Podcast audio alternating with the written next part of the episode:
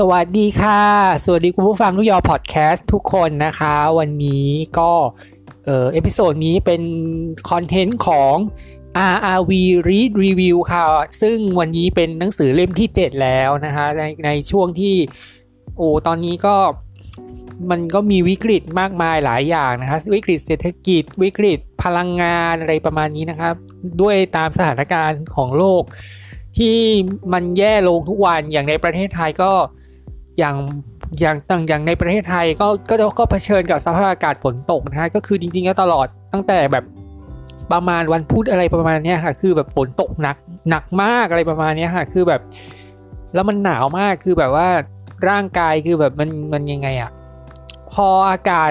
มันฝนฝนตกมันติดต่อเนื่องกันต่อเนื่องกันเนี่ย มันหนาวแบบ มันหนาวแบบไม่ต้องไปเหนือเลยอะคือแบบแค่อยู่ที่นี่ก็หนาวแล้วอะไรประมาณนี้เพราะฉะนั้นแล้วก็โอ้ก็ต้องดูแลสุขภาพด้วยนะคะเห็นแล้วก็ทางบ้านที่อยู่ในนครเขาก็เขาก็บอกว่าเขาก็ฝนตกอะฝนตกจนแบบว่าอินเทอร์เน็ตเล่นไม่ได้เลย คือแบบระบบระบบสัญญาณอินเทอร์เน็ตอะไรมันก็ล่มไปหมดเลย เพราะว่าอากาศมันแรงมากๆ ทั้งแบบทั้งลมทั้งฝนด้วย เพราะฉะนั้นแล้วก็แต่เห็นแต่ว่าก็ล่าสุดก็เพิ่งได้มาข่าวมาไว้ว่า มันก็เริ่มดีขึ้นบ้าง แต่ว่า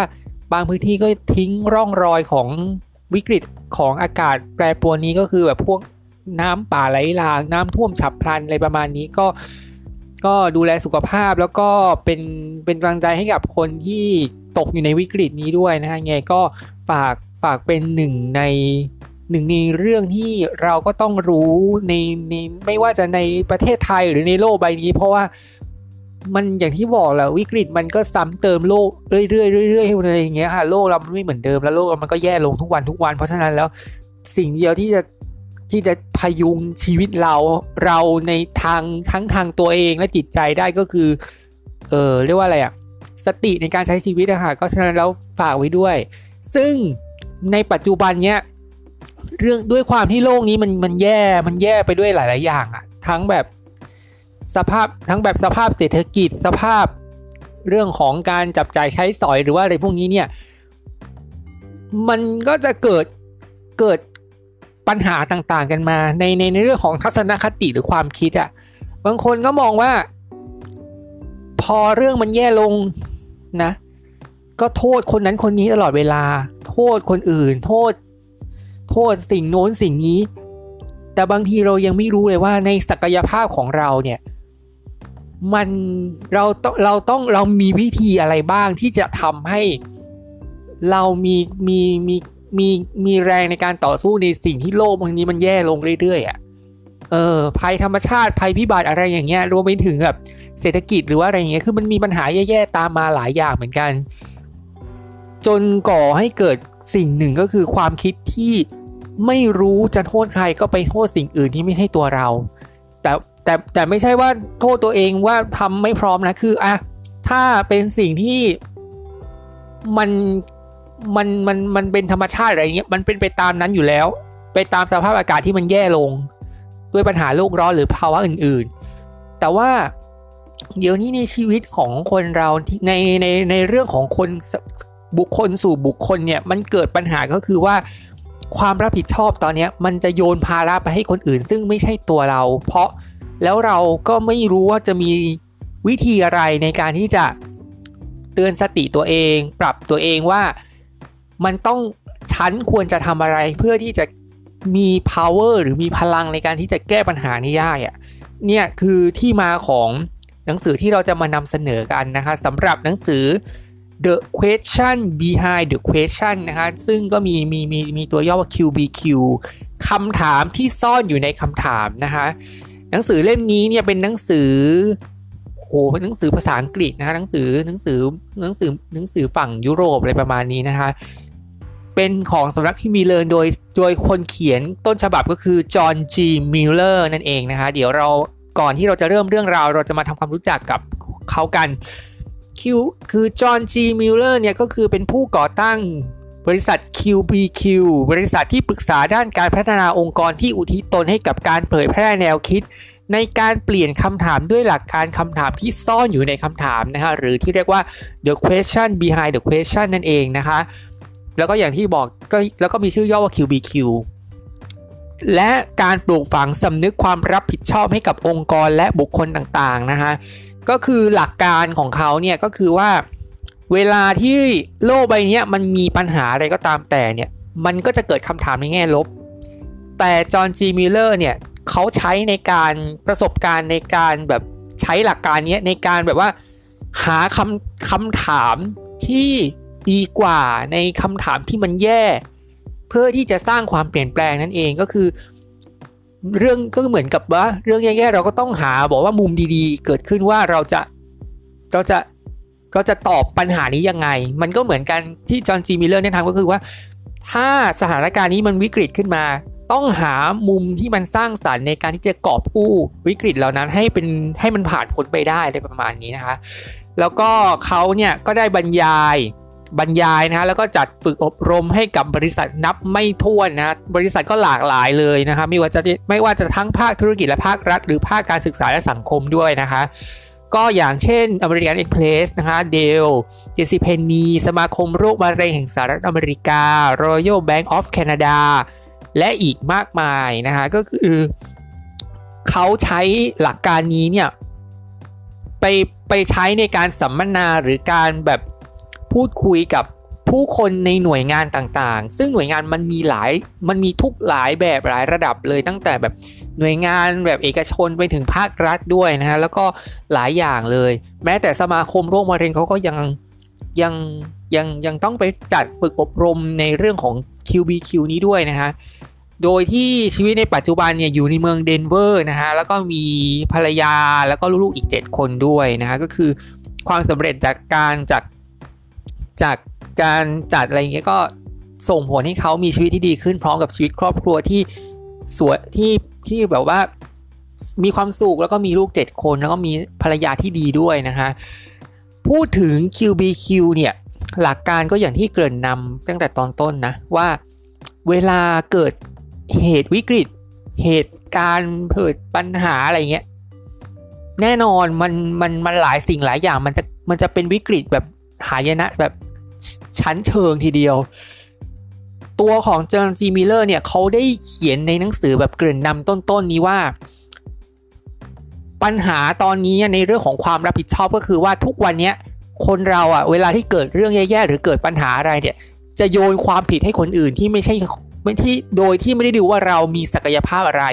คือรูปแบบการเขียนในหนังสือเล่มนี้เนี่ยจริงๆแล้วหนังสือเล่มนี้ไม่เยอะเนื้อเล่มมันน้อยเล่มมันเล่มมันเล็กมากนะฮะอ่านสะดวกมากแล้วก็ ใครที่อยากจะเริ่มอ่านหนังสือเนี่ยแนะนำว่าอันนี้ก็เป็นอีกหนึ่งเล่มที่คุณควรอ่านนะ เพราะว่าจริงๆแล้วมันไม่มีเนื้อหาที่มันมากมายอะไรหรอกมันมีมันมันเนื้อหามันมีบทเยอะก็จริง แต่บางบทเนื้อหามันก็สั้นแบบนิดเดียวอะ่ะแต่ว่าเราอ่านแล้วเราเข้าใจเลยว่าหลักการมันคืออะไรนะฮะคือบางบางคือมันเธอมันมันมีหลายมันมีบางบางบทอะที่แบบว่า ไม่ทันอะไรก็ ก็ไปบทต่อไปแล้วอะคือแบบ มีแค่หนึ่งบรรทัดสองบรรทัด เว้นวรรคไปแล้วก็ไปบทใหม่อะไรประมาณนี้ อันนี้นี่แหละเนี่ยที่บอกว่าน่าจะบอกกับคนที่เริ่มอ่านหนังสือ เพราะว่ามันไม่ได้เยอะมากมันไม่ได้เนื้อมันไม่ได้มันไม่ได้แน่นตัวอักษรแบบเรียงติดกันหลายบรรทัด แล้วตัวเล็กอะไรประมาณนี้ ซึ่งเหมือนซึ่งก็อย่างที่บอกแหละคนที่อยากจะเริ่มหัดอ่านหนังสือเนี่ยก็สามารถ อย่างที่บอกว่า QBQ เล่มนี้น่าจะเป็นเล่มที่แบบสามารถแบบค่อยๆ ฝึกทักษะการอ่านของเราไปได้ เพราะว่าเนื้อหามันก็ไม่เยอะนะคะแล้วก็มีแรงบันดาลใจแล้วก็มีเหตุผลมีหลักการมีมีอะไรหลาย ๆ อย่างที่มันเข้าใจได้อย่างชัดเจนเลยนะคะโดยหนังสือเล่มนี้เนี่ยจอห์นจีมิลเลอร์เนี่ยเขียนมาแบบว่า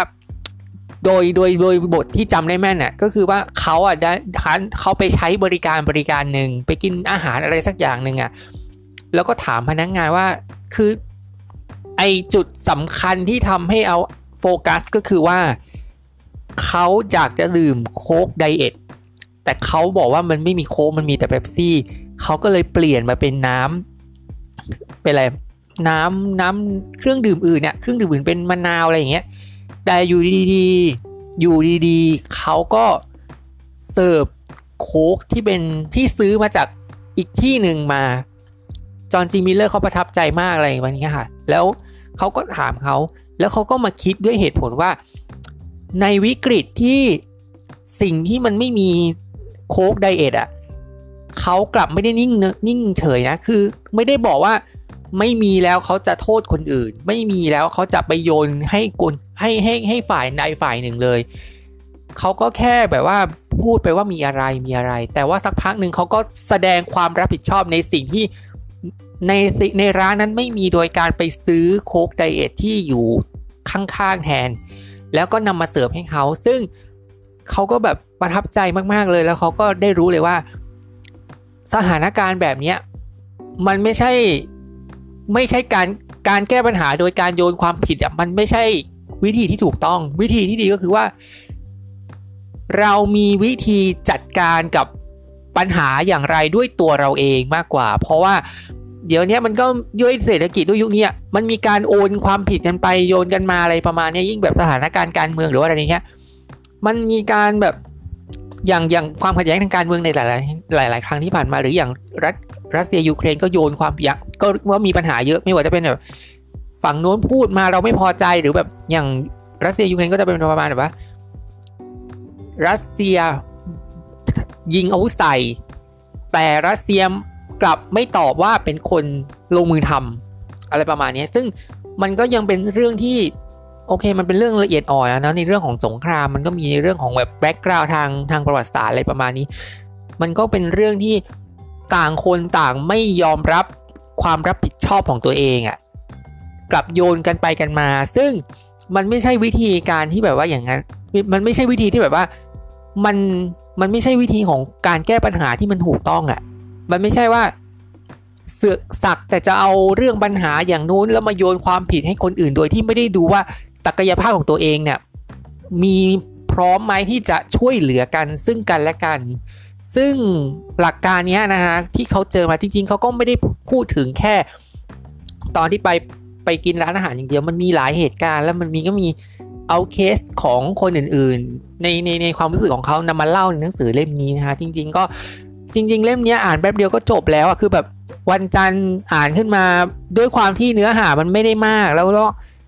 แป๊บเดียวคือแบบอ่านจบในวันเดียวประมาณแบบสองสามชั่วโมงก็จบแล้วอะไรประมาณนี้คือแบบ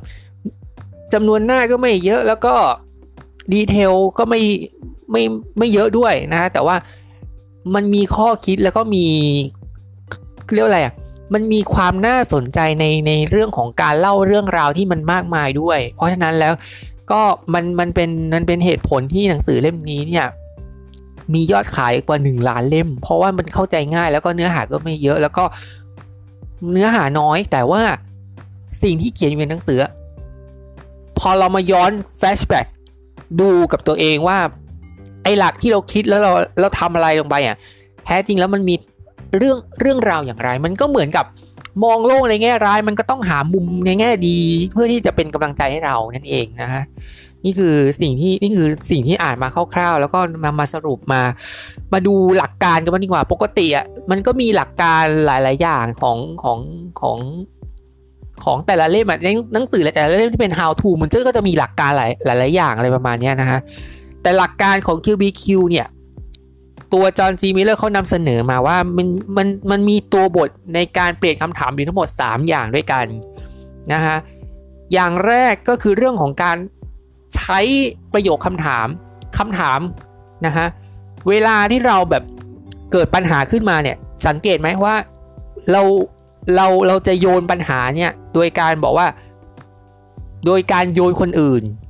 โยนไปให้กับวันเวลาแล้วก็โยนไปให้ คนนั้นคนนี้คำถามแรกก็คือว่าอย่างแรกอะเวลาที่แบบว่าเราโมโหแบบ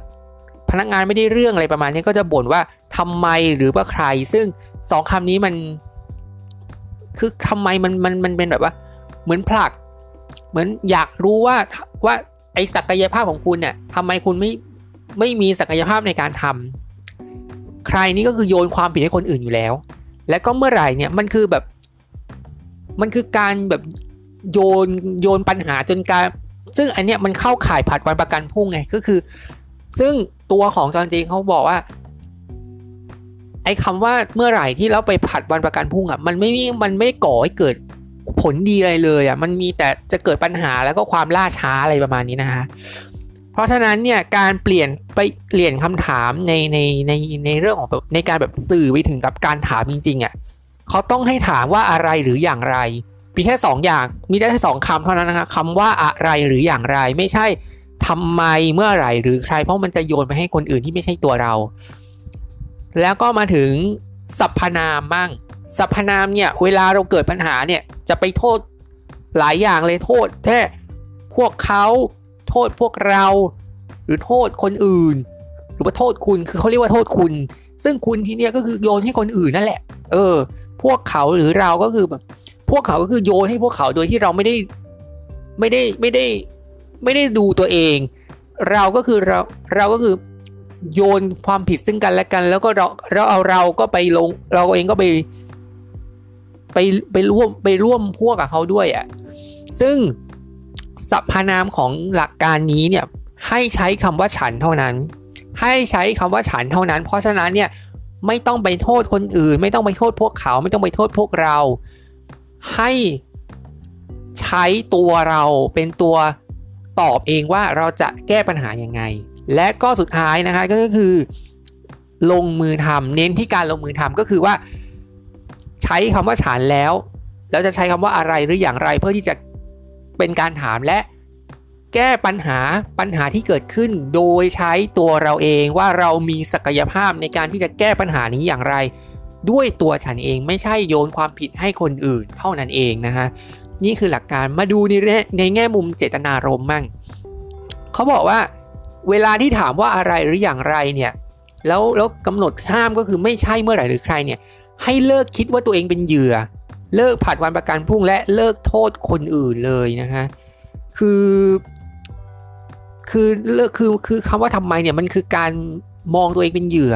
ว่าแบบทำไมฉันต้องมาเจอเรื่องแบบนี้ เมื่อไหร่ก็คือมันก่อให้เกิดการผัดวันประกันพรุ่ง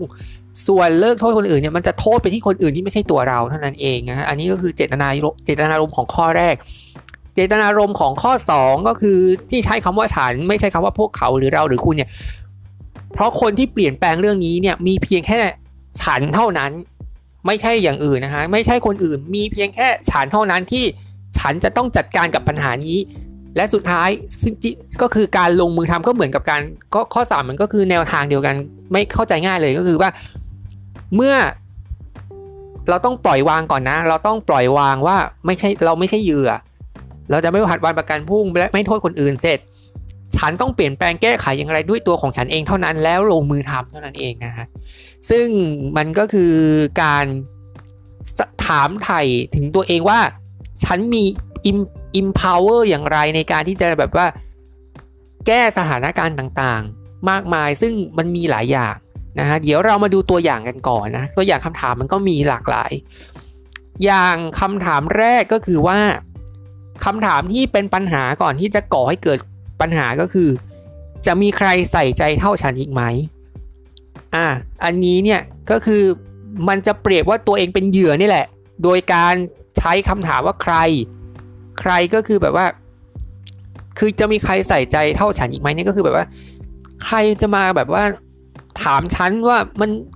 ว่ามันยังไงตอนไหนอะไรอย่างเงี้ย แล้วเท่าฉันอีกไหมเนี่ย มัน มันมันเป็นแบบใส่ใจเท่าฉันมันก็คือแบบ เหมือนเรียกร้องคนอื่นให้มาแบบปอบให้มาถามเรามาปอบประโลมเราอะ่ะ โดยที่เราไม่ได้โดยที่เราอะ่ะ เราเป็นเหยื่อแต่เราไม่มองว่าเขาก็มันเป็นมันมันเหมือนผักภาระให้เขาอะ่ะ มันไม่ได้มามันไม่ได้มาแก้ปัญหาที่เรา แล้วทีนี้จะแก้คำก้าแล้วการแก้ปัญหาของการเปลี่ยนคำถามนี้ก็คือ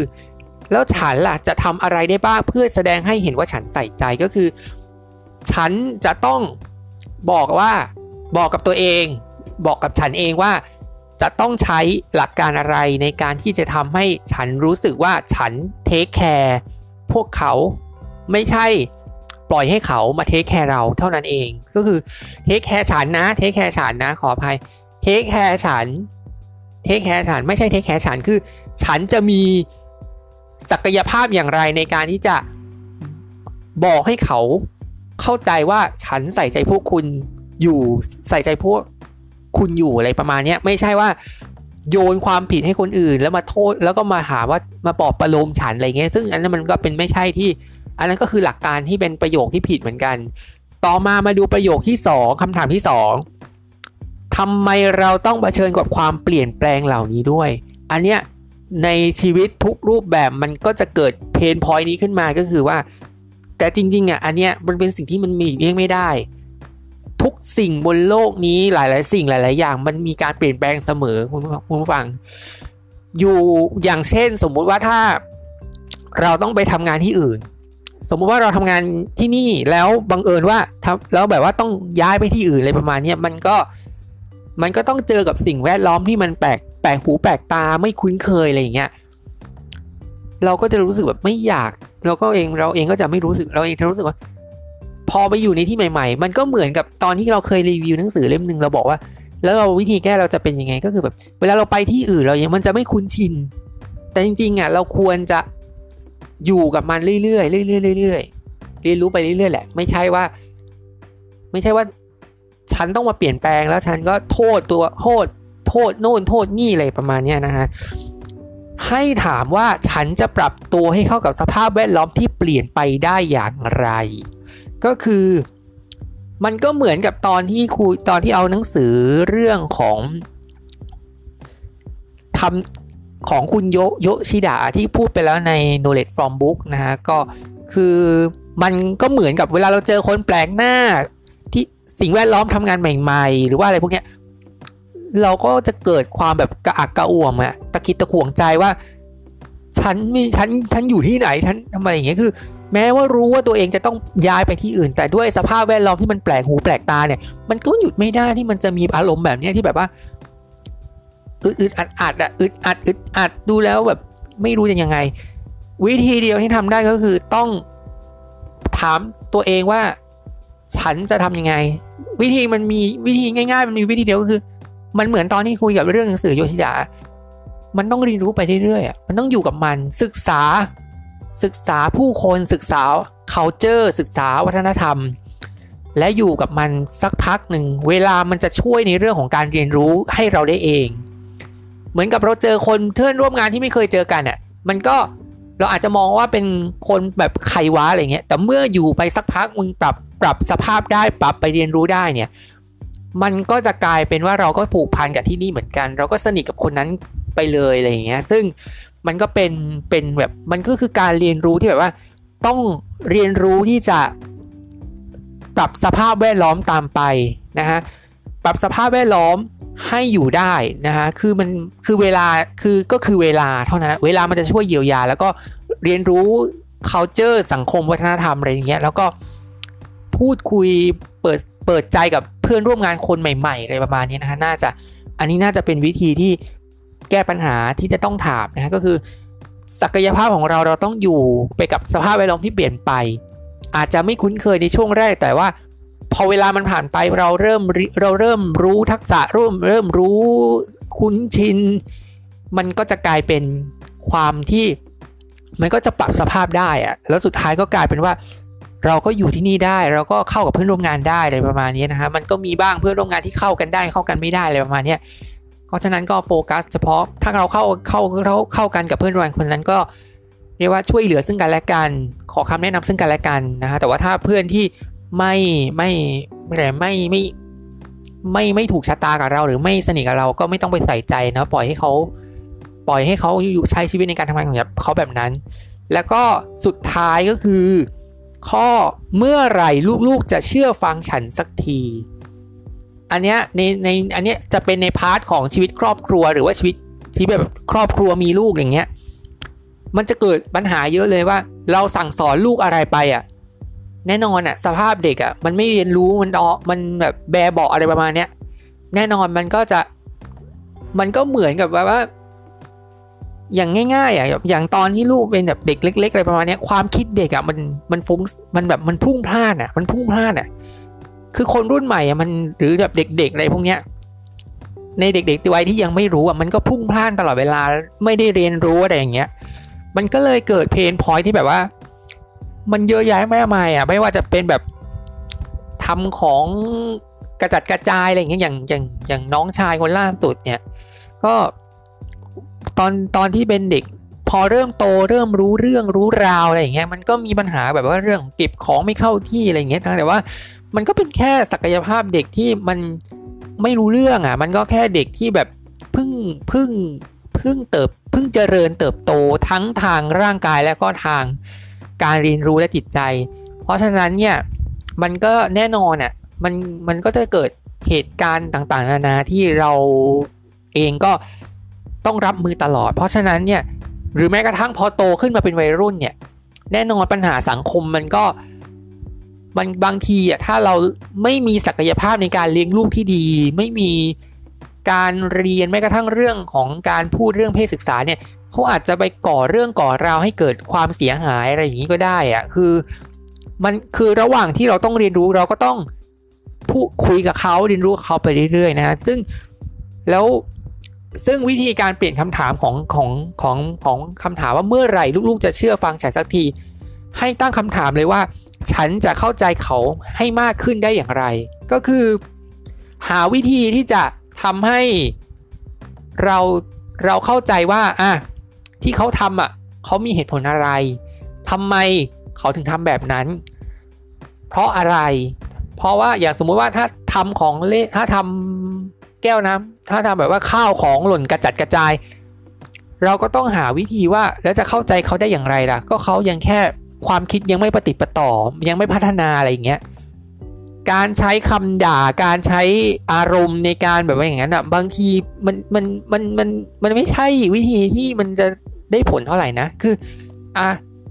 มันอาจจะได้ผลในเรื่องของแบบ เรื่องแบบเรื่องแบบเรื่องของการแบบปลดปล่อยอารมณ์ แต่บางทีอะเด็ก ๆเขาจะไม่เข้าใจว่าแล้วจะให้แก้ยังไงวะอะไรอย่างเงี้ยคือแบบมันจะเป็นแบบมันมันขัดแย้งไปขัดแย้งมา เพราะฉะนั้นเนี่ยเราจะต้องหาวิธีว่า เราต้องเข้าใจเขานะ แต่เราจะเข้าใจได้อย่างไรล่ะ ให้เขาเข้าใจเบามากขึ้นเนี่ยแล้วเราเข้าใจเขาได้อย่างไร เพราะฉะนั้นแล้วเรื่องของการเลี้ยงเรื่องของการมีลูกอะไรพวกนี้มันไม่ใช่เรื่องง่ายนะคุณเพราะฉะนั้นเนี่ยทั้งการเชื่อฟังทั้งเรื่องของพฤติกรรม แล้วก็สามัญสำนึกอะไรเงี้ยมันก็เป็นเรื่องที่มันไม่ใช่ มันไม่ใช่แบบว่าสิ่งที่มันมันดีอะคือมันไม่ใช่เลี้ยงคือการเลี้ยงลูกมันไม่ใช่เรื่องง่ายคุณมันมีปัญหาเยอะแยะมากมาย แล้วก็ ทั้งในเรื่องของความคิดเรื่องจิตใจแม้กระทั่งเรื่องของการเลี้ยงส่งไปโรงเรียนเรื่องค่าค่านมอะไรยิ่งเข้าอนุบาลเข้าสู่การศึกษา แบบแบบชัดเจนเนี่ยบางทีเด็กๆอะปรับสภาพไม่ทันบางทีก็เกิดอาการงองแงร้องไห้อะไรอย่างเงี้ยก็คือแบบ เราก็ต้องเข้าใจเขา เราจะต้องหาวิธีให้เข้าใจเขาได้อย่างไรแล้วว่าเราจะทำยังไงนะฮะอันนี้ก็คือคำถามที่ จอห์นจีมิลเลอร์เนี่ยเขียนไว้ในหนังสือเล่มนี้แล้วเราจะเปลี่ยนยังไงนะฮะทีนี้เรามาดูว่าในเรื่องของในเนื้อหาหนังสือที่เราไฮไลท์มาเนี่ยเรื่องแรกเลยเนี่ยก็คือเรื่องอย่างที่บอกแหละนั่นคือเรื่องของผลของการผลักวันประกันพุ่ง เวลาที่เราแบบเกิดดีเกิดปัญหาเกิดอะไรอย่างเงี้ยบางทีเราก็อาจจะคิดว่า เราอาจจะยกยอดไปไปไปไปครั้งต่อไปแล้วกัน ไปวันต่อไปแล้วกันอะไรอย่างเงี้ย แต่การผัดวันประกันพรุ่งเนี่ยส่งผลกระทบให้เวลาอันมีค่ามันหายไป ผลงานก็อาจจะลดลง งานก็ไม่มีความคืบหน้า ความเครียดก็เพิ่มขึ้นด้วย เห็นไหมผลัดวันไปเรื่อยๆ เนี่ย เวลาเวลาที่จะทำก็ไม่มี ผลงานก็ไม่มี งานก็ไม่มีความคืบหน้า แล้วยังยังเพิ่มอัตราความเครียดด้วย แล้วก็ทำให้เกิดความท้อแท้และหมดกำลังใจในการทำงานด้วยสุดท้ายแล้วมันไม่ช่วยอะไรเลยอะมันกลายเป็นว่า พอผลัดไปเรื่อยๆอะมันละมันมันเป็นโดมิโนเลยมันเป็นแบบมันก่อจากจุดเล็กมันไปจุดใหญ่แล้วสุดท้ายกลายเป็นว่า มันไม่มีอะไรเลย มันไม่มีอะไรดีขึ้นเลยอะ่ะงานก็ไม่ก้าวหน้า แล้วมันทำลายบั่นทอนจิตใจเราด้วย เพราะฉะนั้นแล้วเนี่ยนิสัยนี้ก็คือแบบมันไม่ใช่วินิสัยที่จะต้อง มันเป็นนิสัยที่ต้องเลิกสักทีคือ คือนิสัยผัดวับการพุ่งเนี่ยมันเกิดขึ้นในการทำงานที่แบบว่า พองานมันไม่คืบหน้า ก็เอาวันหลังแล้วกันเอาวันหลังแล้วกันอะไรเงี้ย ซึ่งถ้าวันหลังอะแล้ววันหลังวันไอ้วันที่ว่าเนี่ยมันมาถึงจริงๆอะคุณต้องลงมือทำนะ ไม่ใช่แบบโยนให้วันโน้นไปนี้ไปเรื่อยๆหรือโยนให้คนอื่นไปอย่างนั้นเรื่อยๆอะมันมันมันก็คือมันก็คือเหมือนว่าคุณไม่ได้ทำอะไรเลยอะ พอมันไม่ทำอะไรเลยมันก็ไม่คืบหน้า พอทำอะไรไม่ทำอะไรเลยมันก็ไม่ไม่เจริญรุ่งเรืองไม่งอกงาม แล้วพอไม่ทำอะไรมันค้างคาอยู่นานๆเนี่ยมันบั่นทอนจิตใจเรา เพราะฉะนั้นแล้วเนี่ยมาถ้ามีอะไรที่เกิดขึ้นแล้วแล้วแล้วแล้วเราผัดวันไป ถ้าจำเป็นผัดวันวันเมื่อถึงวันที่ต้องทำจริง ๆ คุณต้องตั้งใจทำไม่ใช่ว่าต้องผัดไปเรื่อยๆเรื่อยๆจนกลายเป็นว่ามันมันมันมันเสียหายกันหมดอะ่ะมันเสียหายทั้งระบบเลย เพราะฉะนั้นแล้วเนี่ย ลงมือทำถ้าผัดวันก็ต้องถ้าถึงวันนั้นจริง ๆ ต้องลงมือแล้วก็ต้องต้องเรียกว่าอะไรต้องสื่อสารการชี้แจงให้เราให้เต็มที่ เรียกว่ามันคือการเตรียมพร้อมอะไรอย่างนั้นได้นะครับ เพราะฉะนั้นแล้วลงมือทำเสียตอนนี้จะดีกว่า ต่อมาอันนี้ก็เป็นเรื่องเรื่องแย่เหมือนกันเป็นเรื่องของการกล่าวโทษคนอื่น อันนี้เป็นเป็นปัญหาที่จอห์นจีมิลเลอร์เนี่ย เป็น topic ในหนังสือเล่มนี้เลย ข้อหนึ่งก็คือ เวลามีปัญหางานมีปัญหาอะไรเงี้ยไม่โทษใครเลยอะไม่ไม่ไม่ได้ไม่ไม่โทษตัวเองเลยอะไปโทษคนอื่นทำงานไม่ได้เรื่อง กับข้าวไม่อร่อยอย่างเงี้ยคือมันมันก็คือการแบบทำร้ายกันโดยทางตรงนะทางตรงเลยแหละ คือการทำร้ายโดยการแบบเอาอารมณ์ตัวเองเป็นที่ตั้งอะคือการแบบกล่าวโทษอะคือแบบ เหมือนแบบ หรืออย่างแบบสมมุติเราขึ้นเครื่องบินเนี่ยพนักงานแบบทำผิดนิดเดียวก็ด่าเขาอะไรอย่างเงี้ยมันมันเนี่ยมันคือแบบมันเหมือนแบบเอาเอามีดไปแทงเขาแล้วอะแต่แทงด้วยวาจานะเขาอาจจะแบบเขาอาจจะรู้สึกยังไงอะเขาอาจจะโกรธก็ได้นะ หรืออาจจะนอยก็ได้เขาอาจจะเสียใจก็ได้ เพราะฉะนั้นเนี่ยการกล่าวโทษคนอื่นเนี่ยมันไม่แก้ปัญหาอะไรเลยนะคะอันนี้ต้องบอกก่อนว่ามันไม่ได้แก้ปัญหาอะไรเลย ก่อให้เกิดความกลัว กลัวในในที่นี้มันอาจจะกลัวที่ตัวเราก็ได้ ถ้าเราไม่มีความถ้าเราไม่มีความเข้มแข็งพอ เขาก็อาจจะเกิดความกลัวจนไม่อยากจะทำอะไรก็ได้เหมือนกันทำลายความคิดสร้างสรรค์ อันนี้ก็น่ากลัวนะ ถ้าโยนให้คนอื่นไปมาอย่างเงี้ยแล้วไอเดียมันจะหาที่ไหนอะ่ะเออ ผลกระทบที่ตามมาแทนที่จะช่วยเหลือและร่วมมือกันนะฮะสุดท้ายกลับโยนความผิดสุดท้ายก็ทำอะไรไม่สำเร็จสักอย่าง เนี่ยคือผลกระทบจาก จากการกล่าวโทษจริงๆอะ่ะจาก จากไม่แก้ปัญหาก็ไปก็เราก็รู้สึกกลัว พอกลัวไม่มีความคิด ไม่มีความคิดสุดท้าย ไม่แทนที่จะแบบจะสามัคคีชุมนุมอะไรเงี้ยก็โยนมันไปกันมา แล้วก็กลายเป็นความล้มเหลวที่ที่ตัวเองอะ่ะเป็นคนก่อไว้ มันเหมือนเป็นเหมือนเหมือนเราก่อเรื่องนี้ไว้ให้ ให้คนอื่นจัดการแต่สุดท้ายมันก็ไม่ช่วยอะไรไงมันก็มีแต่ดันทุลังจะแย่ลงแย่ลงแย่ลงไปเรื่อยๆอะเพราะฉะนั้นแล้วไม่ใช่ถ้าถ้าเกิดวิกฤตมาเนี่ยต้องถามตัวเองว่าฉันจะแก้ปัญหานี้อย่างไร ไม่ใช่ไปโทษคนอื่นนะคะต่อมามาดูเรื่องของอันนี้อีกหนึ่งเรื่องอันนี้อันนี้ก็อันนี้ก็แรง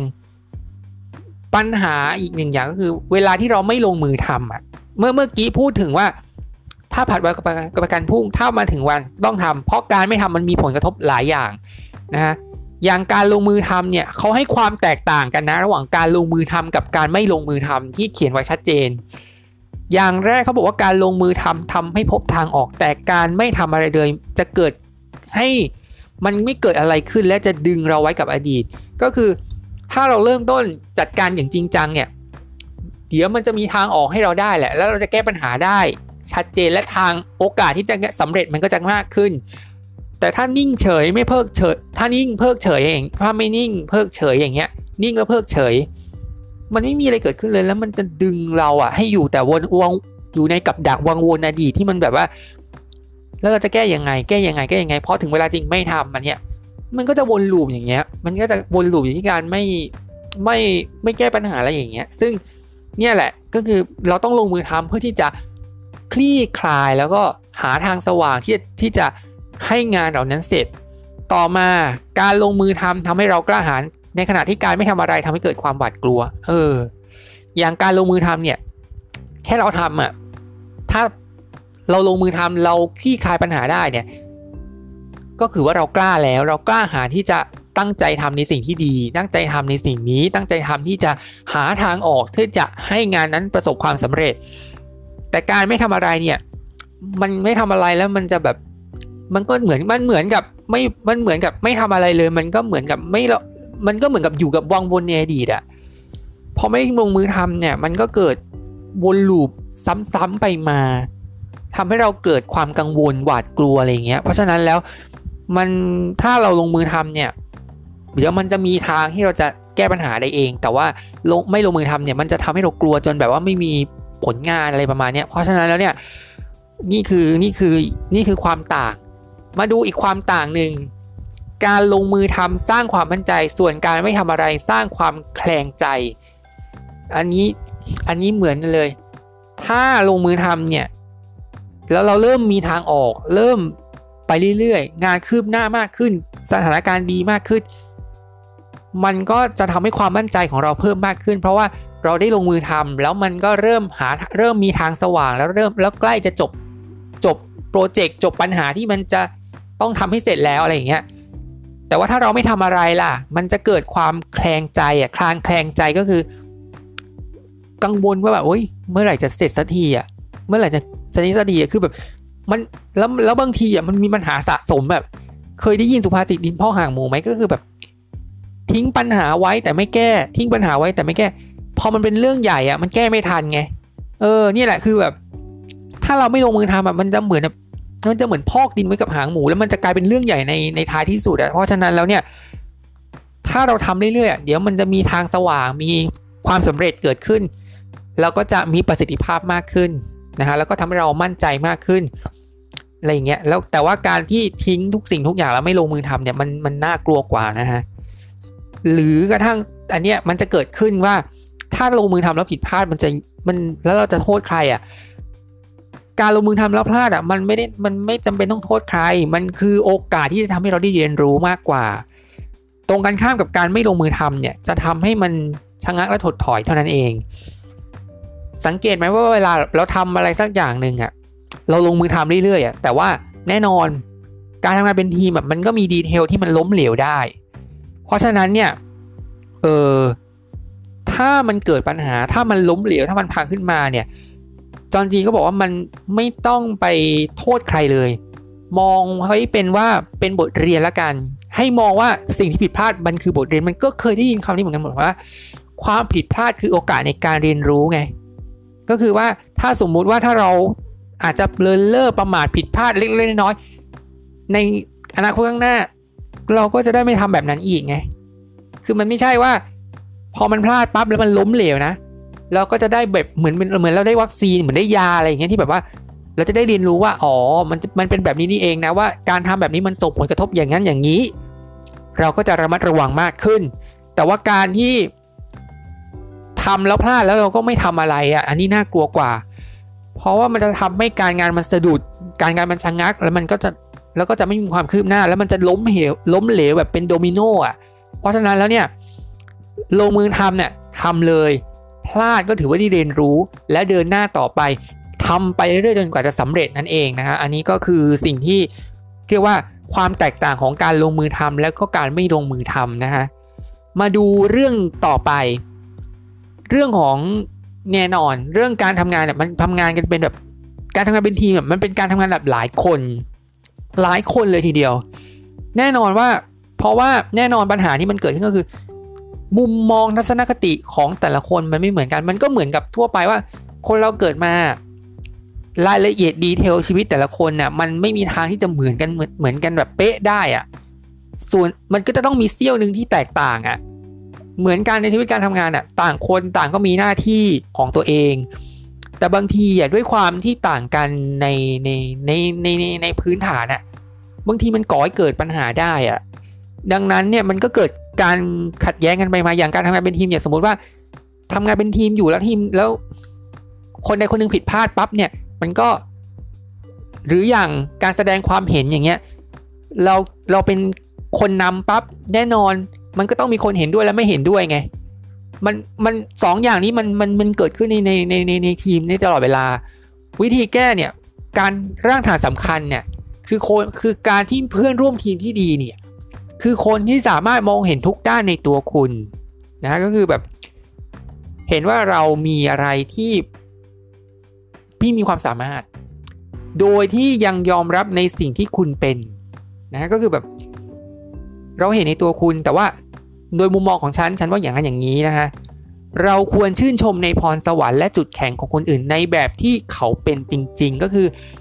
เขามีความคิดเห็นอย่างไร มีสไตล์อย่างไร มีรูปแบบอย่างไร มีเรื่องมีหน้าที่การงานแบบไหนเขาก็ในแต่ละคนมองไม่เหมือนกัน แต่ต้องหาวิธีที่จะเชื่อมสัมพันธ์ความเข้าใจให้เป็นทีมมากขึ้นในพรสวรรค์หรือว่าความสามารถที่เป็นจุดแข็งของตัวเอง และตัวเขานะฮะให้การทำงานนั้นมันสอดคล้องกัน คือ ต่างคนต่างความคิดแต่ต้องหาความเชื่อมโยงกันและเป็นหนึ่งเดียวกันในการที่จะทำโปรเจกต์อะไรสักอย่างหนึ่งอะคือไม่ใช่ว่าพอมันต่างกันแล้วเสนอแบบแบบนั้น เราใช้ตัวเองเป็นที่ตั้งว่าไม่ใช่อย่างเงี้ย อันนั้นมันมันมันคือมันคือการเอายึดตัวเองเป็นอำนาจอะไง เพราะฉะนั้นเนี่ยทุกคนมีความต่างกันหมด เพราะฉะนั้นมันต้องดูว่าความต่างของแต่ละคนในความคิดของการทำงานสไตล์การทำงานหรืออะไรอย่างนี้ เป็นแบบไหน และต้องหาวิธีที่จะเป็นเหมือนกาวใจอะในการเชื่อมโยงในทีมอะว่าจะลงความเห็นไปในทางเดียวกันได้อย่างไร ซึ่งมันก็ต้องอาศัยทั้งทั้งอะไรทั้งทักษะทั้งเรื่องของการแบบเรียนรู้เรียนแล้วทั้งทั้งเรื่องของการรู้ความรู้สึกของของแต่ละคนอย่างนี้ด้วยนะฮะอันนี้ก็การทำงานเป็นทีมมันไม่ใช่ว่าทุกคนจะเห็นด้วยเหมือนกันมีนิสัยเหมือนกันมีอะไรเหมือนกันหมด บางคนมี เห็นด้วยนะ แต่ว่าดีเทลนั้นอาจจะมีอาจจะนำเสนออย่างนั้นอย่างนี้ คือเรื่องนี้มันเป็นเรื่องที่ต้องใส่ใจในทุกๆด้านไม่ใช่เรื่องที่ว่าการทำแบบนี้แล้วต้องเห็นไปด้วยพร้อมกันหมด มันไม่ใช่มันเป็นไปไม่ได้คนเราแตกต่างกันหมด แต่ว่ามันต้องหาจุดเชื่อมโยง ที่เขาคิดที่จะเป็นสิ่งนั้น และเรามาหล่อหลอมรวมกัน แล้วกลายเป็นงานที่ยิ่งใหญ่ได้นะฮะ แล้วก็ข้อสุดท้ายนะฮะในประเด็นสุดท้ายก็คือเรื่องของการเรียนรู้ ตอนนี้การเรียนรู้มันมันมีหลายอย่างแหละในยุคที่แบบมีสื่อมากมายอะไม่ว่าจะเป็นแบบหนังสือเอ่อโทรทัศน์ คอมพิวเตอร์โซเชียลมีเดียหรืออะไรเงี้ยที่เขาแชร์ความรู้กันบางทีข่าวแชร์ข่าวมั่วบางทีแชร์ข่าวจริงอะไรเงี้ยหรืออย่างงานสัมมนาหรือการอ่านหนังสืออันนี้ก็เป็นการเรียนรู้ แต่จริง ๆ แล้วเนี่ย การเรียนรู้ที่เรียกว่าสัมมนาหรือว่าอะไรเนี่ยมันมันมันมันมันมันมันเป็นแค่เป็นการแบบ หาแรงบันดาลใจหาไอเดียอะไรเงี้ยคือเขาแค่นำเสนอไอเดียคืออย่างจอห์จีมิเลอร์เนี่ยเขาก็นำเสนอ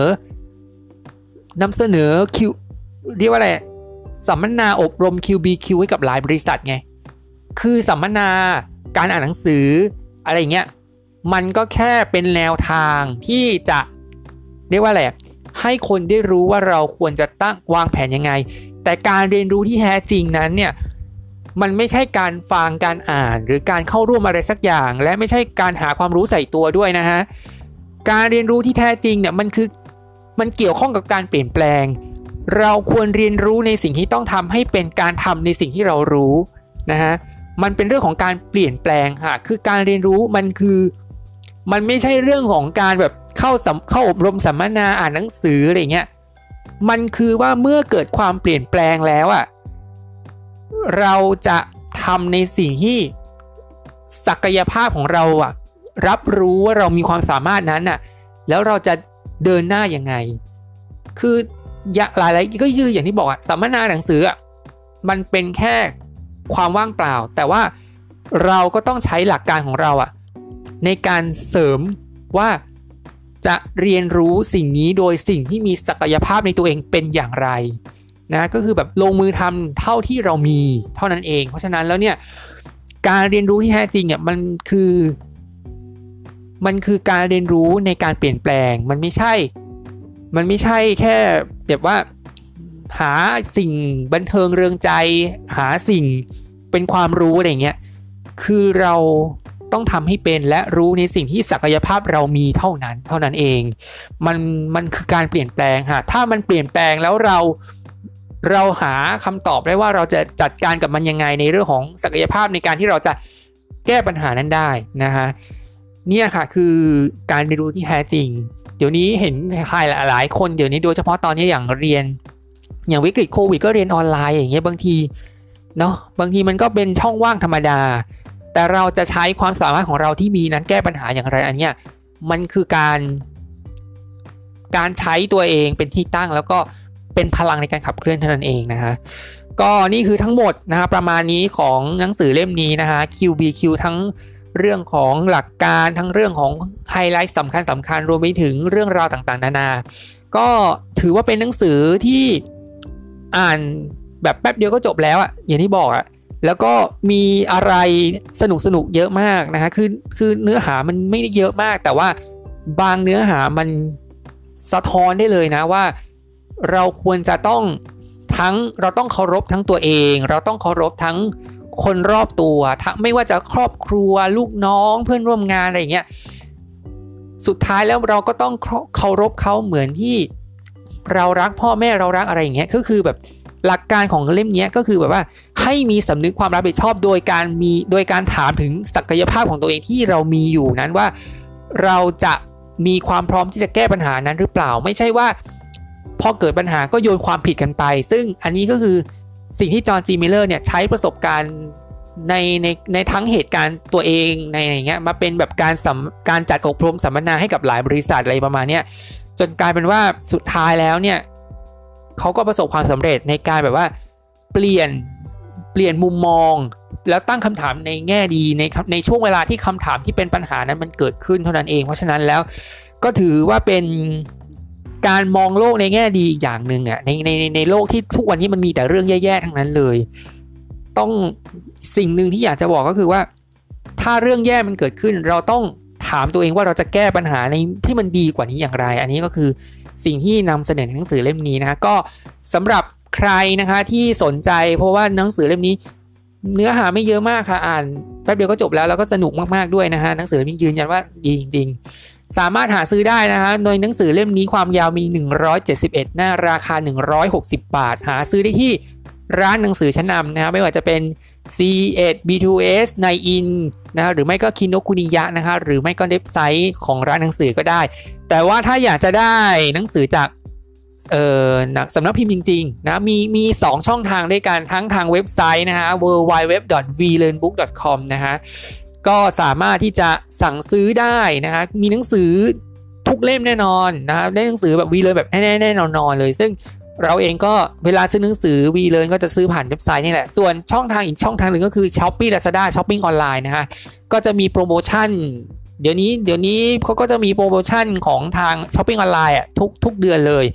ยังไงก็สามารถไปเข้าไปที่ V Learn Book ก็ได้ search ดูเอาว่า V Learn ก็ได้นะก็จะมีลิงก์ให้เราเข้าไปดูสินค้าได้นะฮะแล้วก็ราคาก็ดีด้วยดีไม่แพ้เว็บไซต์เลยนะฮะส่วนเว็บไซต์ก็ w w w v l e a r n b o o k c o m นะฮะลด 15%สำหรับหนังสือ 1 เล่มเท่านั้นเองนะคะแล้วก็สุดท้ายนี้ก็ขอขอบพระคุณนะคะ คุณผู้ฟังทุกท่านที่รับฟังมาตั้งแต่ต้นจนจบนี้นะคะ ถ้ามีอะไรที่ผิดพลาดไปก็ขออภัยมาณที่นี้ด้วยนะคะก็ช่องทางของลูกยอพอดแคสต์ก็ทั้งทาง streaming podcast ค่ะ ทั้ง Apple Podcast Spotify Anchor Google Podcast Overcast Amazon Music Castbox Pocket Cast Radio Public Stitcher นะคะ ส่วนช่องทาง YouTube ก็เหมือนเดิมค่ะ YouTube Channel ช่องลูกยอยศกรนะคะ อย่าลืมกดไลค์ กดแชร์ กด Subscribe และกดกระดิ่งด้วยนะคะ วันนี้ก็ขอบคุณอีกครั้งสำหรับการฟังตั้งแต่ต้นจนจบนะคะ แล้วหวังว่าเราจะหาวิธีที่จะทำให้เรามีความสุขในช่วงที่โลกใบนี้มันแย่ลงด้วยนะคะ ก็ถ้าเรื่องแย่ๆมา ย้ำเราต้องหามุมดีๆ ด้วยการถามคำถามที่ดีกว่าว่าเราจะทำอะไรได้บ้างเท่านั้นเองนะฮะงั้นนี้ก็ทั้งหมดก็คือ RRV Read Review ของหนังสือเล่มนี้นะคะ QBQ